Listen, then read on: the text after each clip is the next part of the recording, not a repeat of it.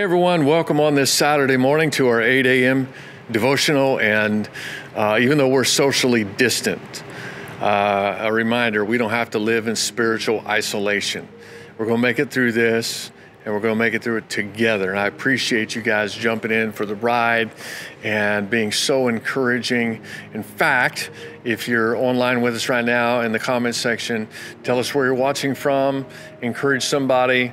And also, if you have a prayer request, put it out there as well. And if you are a prayer or can become one today, everybody's a prayer partner today. Pray for somebody, all right? So grab a Bible, and what we're doing is we're simply reading through the book of John. And today we're going to be in chapter 20 of the book of John. And by the way, if you don't know, my name is Tim. I'm with New Hope Church in Texas, and I'm in the 288 auditorium. Can you all see the 288 auditorium behind me? Can you see it? I have only a handful of people here with me. In fact, there's Larry, there's Travis behind the camera, there's Jordan right here beside me, and that's it. 75,000 plus square foot building, and we keep the numbers in check here at the 288 campus. Got to keep it under 10. That's the rules now for us. And even when you come through the door, they have some temperature gauges out there that you check your temperature, write down what your temperature is, and you know, have a list of questions for you to answer and so forth. So this is this is our present reality, but it won't last. Okay, it's going to be different soon. And in John chapter 20, we see something else that was empty. Kind of like this room is empty, something else that was empty, but it's not a bad thing. It's also empty, but it will last. Like this won't last. This auditorium will be filled again someday, hopefully someday soon. The empty tomb is still empty to this day. And I know that because I saw it. And this is what the good news is, that Jesus is not dead, he's alive. And tomorrow morning at church, 9:45, online, that's 9:45 Central Standard Time, USA, we're going to celebrate. So I would encourage you, please invite. And in that sermon tomorrow, pray for me, because what I'm going to try to do is I'm just going to try to put the cookies on the bottom shelf so that everybody can reach them. And I'm believing that God will use our present circumstances that we're now in to reach someone who would never consider sitting in one of these chairs, would never consider showing up in a church anywhere. But tomorrow, they're going to be in church, so to speak, and there are going to be people, I'm believing this, and I want you to believe with me, there are going to be people whose lives will change forever tomorrow, because finally, they find faith in Jesus Christ. I'm believing it. I want you to pray and believe that with me as well. It's going to be a good day. It's going to be a good day as we celebrate the resurrection of Jesus. Not to get ahead of myself here, but I've kind of made the commitment to read through the whole book of John, word for word, just read through the whole book of John until we get to the very end, which is going to be on Monday of this next week. Day after tomorrow, we'll be done with the book of John. But I can't read all of the verses tomorrow in the sermon. I guess I could, but I've got a little different tack I want to take tomorrow. So instead of doing John chapter 20 tomorrow in the sermon, I'm going to do John chapter 20 today. So we get to celebrate Easter early. And if you remember, yesterday was Good Friday. We read chapter 18 and 19 about Jesus's arrest, his torture, his beatings, his questioning, and finally his crucifixion, and then being laid into the tomb. So that's kind of where we left him. But that, again, is not the end of the story. Thank you, God. John chapter 20, beginning verse 1. Early on the first day of the week, which is tomorrow, Sunday morning. Early on the first day of the week, while it was still dark, Mary Magdalene went to the tomb and saw that the stone had been removed from the entrance. And just so you know, if you've read the other Gospels, there are some details that are different in each of the stories. So And you might read them sometime. You go, wait. Is there one angel or two? Did the women get there first? Was it women or was it a woman? Did she talk to an angel or did she talk to Jesus or both? Was the angel seated on the stone or was he seated or was there two and they're seated in the tomb? But the truth is, if all four Gospels gave exactly the same story, in the same order with exactly the same details, we would immediately be suspicious, and critics of the Bible would immediately be suspicious. None of the four Gospels give all of the same details of what happened in the story, which I believe makes it more believable. And I say that because if something happened at my house and all three, let's say my kids are younger and all three of the kids are at the house and something happens, like something gets broken or something. And I come home and they all have the exact same story. Like I separate them and I say, tell me what happened. And they have the exact same phrases and they tell me the exact same story with the exact same details. I would know that they were lying, that they had worked together to make up a story that was believable for me. But if I took them apart and they all gave me a slightly different story from a slightly different perspective as they saw it unfold or saw the event happen, then I could piece it together and know what is true in that story, what they all saw, but they saw from different perspective. It makes it more believable. It's like the four Gospels are like four guys standing on four different street corners watching the same car crash. Each one of them is going to have something different to say about it. They're going to have a different take on it. One's going to go, wow, you know, the rearview mirror flew off and hit this lady that was walking over here, you know, or this bike swerved out of the way and ran into a pole when it happened. While the other ones won't even mention that. They're all going to mention what they see from their vantage point. So just so you know, the four Gospel writers have a slightly different vantage point and perspective, and so that shows up in their telling of the story. But you take those four and you look and you say, what's the big truth here? I'll just cut to the chase. Here's the big truth. Jesus rose from the dead. Details of how they figured that out might be a little bit different, how they tell the story, but the truth is there. Jesus rose from the dead. So all that to get to verse 2, and I need to keep moving here. So she came running to Simon Peter and the other disciple, the one whom Jesus loved. Which, by the way, that's how John, who wrote this, refers to himself, the disciple that Jesus loved, which is cool. You know, Jesus loved all the disciples, but John just, I mean, he liked to use this title about himself because he felt a special kinship with our Lord. So she came running.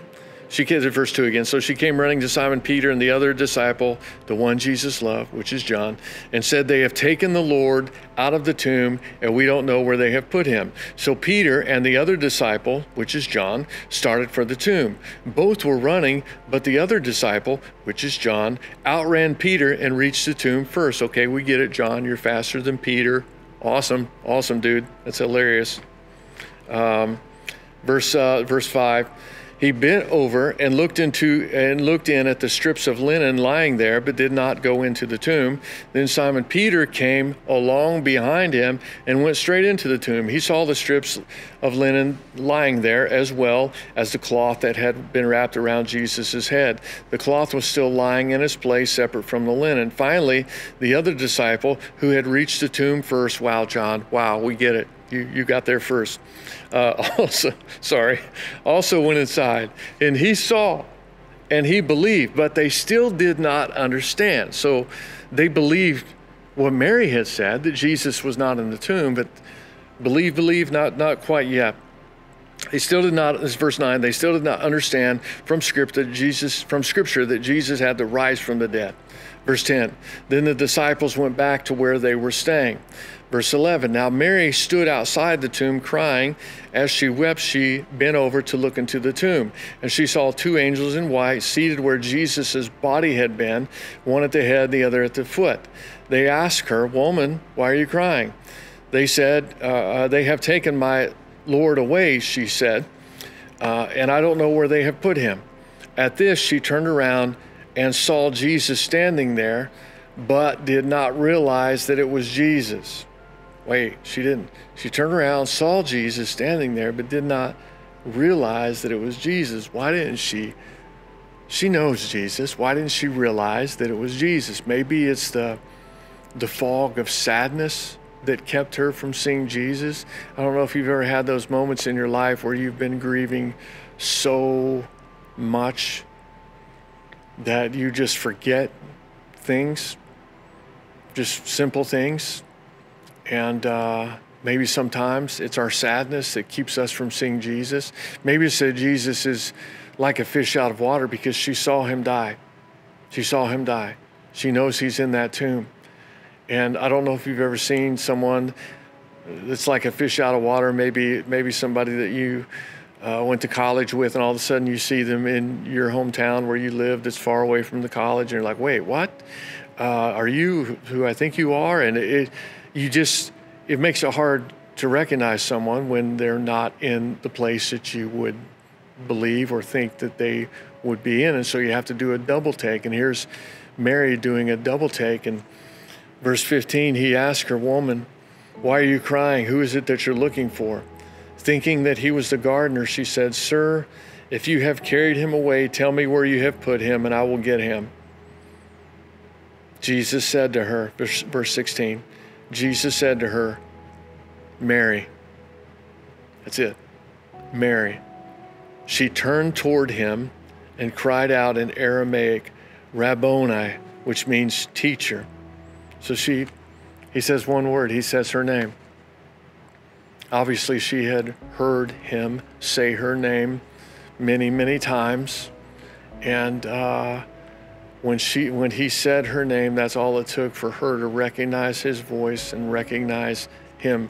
Verse 17, Jesus said, do not hold on to me, for I have not yet ascended to the Father. Go instead to my brothers and tell them, I am ascending to my Father and your Father, to my God and your God. And another, just so you know, another interpretation of this would be, don't hold me back from going to my Father. So there's some translations that actually say, don't touch me. But the word here really means to hold. And I'm believing that this means he's got something he has to do. And so he says, don't hold on to me yet. I got things I got to do. So like you seeing me right now is a short-term deal. It's not that she can't touch him. It's that she can't keep him from doing what he needs to do next, okay? Because we know he didn't mean touch, because soon after this, he's telling people to touch him, okay? So let's see here, verse 18. Mary Magdalene went to the disciples with the news, I have seen the Lord. And she told them that he had said these things to her.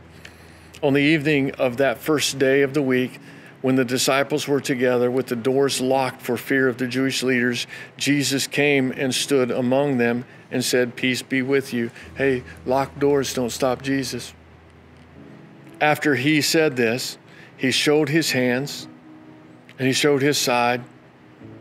He was talking about the scars of the wounds there. And the disciples were overjoyed when they saw the Lord. Again, Jesus said, peace be with you. As the Father has sent me, I am sending you now. And with that, he breathed on them and said, receive the Holy Spirit, which this is, okay, he's speaking sort of prophetically about what's going to happen to them, because the actual time when they receive the Holy Spirit is after he ascends on the day of Pentecost in Acts chapter 2.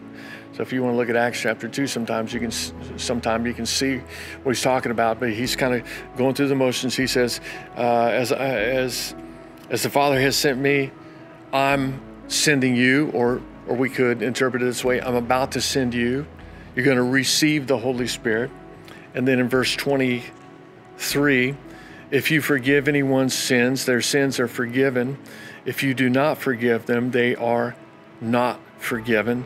And let me just stop right there, because this verse confuses a lot of people. It almost sounds like Jesus is giving his disciples the ability to forgive sins, but that's not the case.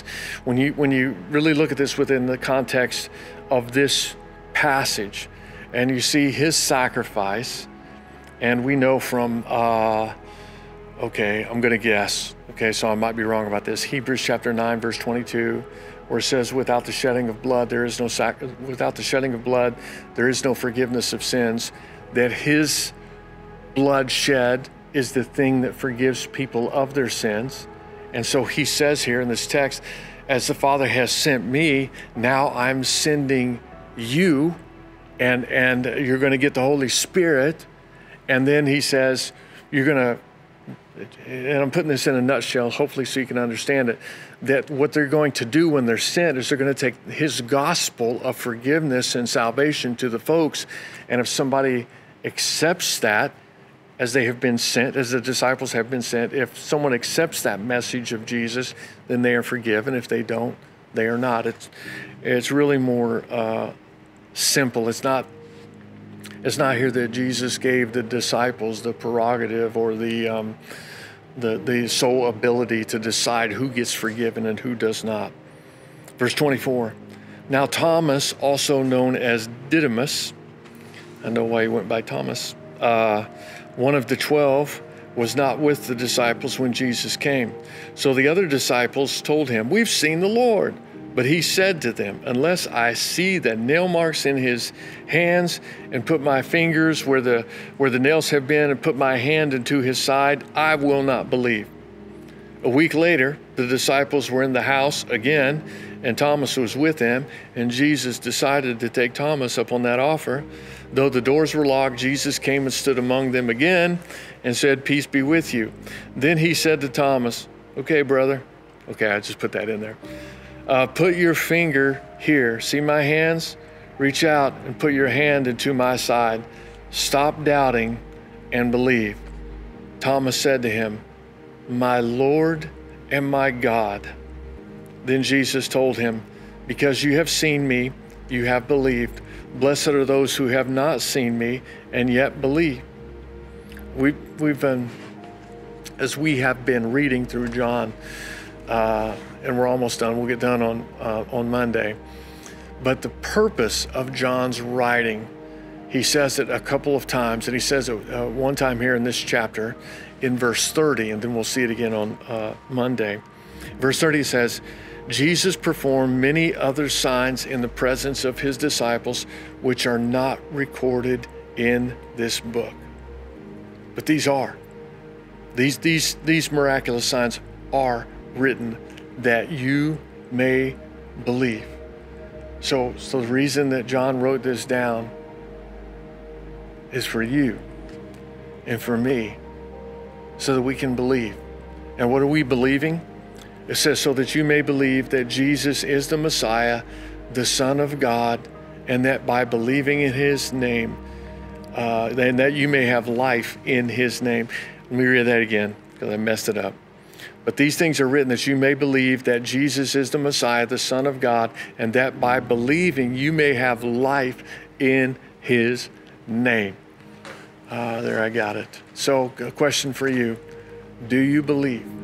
Do you believe? Do you believe? Do you believe?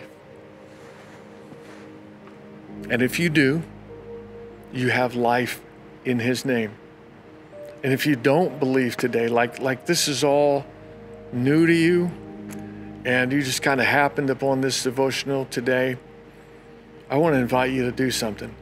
I want to invite you to take that little bit of faith, that little bit of belief, and I want you to put it in Jesus today, and just trust him, and breathe the prayer to him today, and ask him to be your Lord and Savior, and just put whatever faith you have. It doesn't have to be much, the Bible says.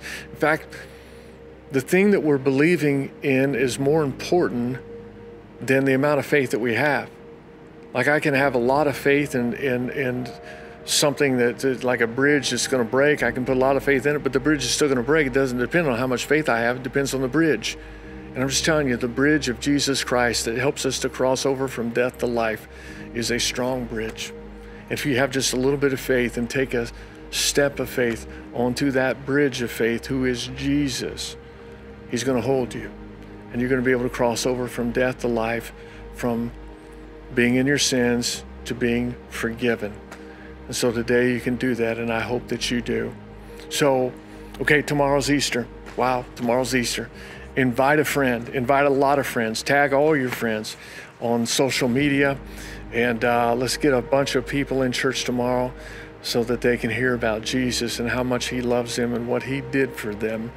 And maybe, hopefully, prayerfully, tomorrow we'll see people, hopefully many people, put their faith in him. So Monday, we're going to finish John. Tuesday, since it's probably going to be a tough week with this crisis that we're going through, we're going to do different readings. And I'm just going to pick some readings out of the Bible that encouraged me personally. I'm going to read through those with you, and I hope that you'll join me. That's going to begin on Tuesday when we get into those hopefully encouraging passages of Scripture that can help us make it through a very tough week. So join me every day, 8 a.m., pray hard. We're going to make it through this. And as I always tell you guys, the best way to make it through this is together. Love you guys. Let me pray for you. Thank you, Jesus, that you are alive. Thank you that you are powerful enough to break the bonds of sin and death and to win the victory, not just for yourself, but for everyone who would believe on your name. I pray that, God, that you would heal those who are sick, that those who are well, that you would protect them, those who are fighting on the front lines of this thing, Lord, I pray that you would give them what they need, the wisdom, the guidance, the strength, the protection that they need. I pray for those who are struggling a little bit financially because of loss of income. I pray that you would make a way for them. God, I pray that you would give us strength as a nation to make it through this. And this just keeps running through my head, Lord, the only way to make it through is to make it through. The only way to get through is to get through. So help us, Lord, to get through this to the other side, because I know our best days are ahead of us. So, Lord, keep us together, keep us strong, keep us worshiping you. Take care of the people in our community, Lord. Take care of my church family. Give us a good Easter tomorrow, Lord. I pray that many hearts are drawn to you tomorrow, God. People who would never think of walking through the doors of a church, I pray that tomorrow they'll walk into salvation through your Son and what he did for us. I pray all this in his powerful, powerful name, and all the people said, amen. Love you guys so much, and I will see you tomorrow morning at, we're going to open up the doors a little bit early, maybe 9:30 or so, and then the service begins at 9:45. God bless. See you then. Bye-bye.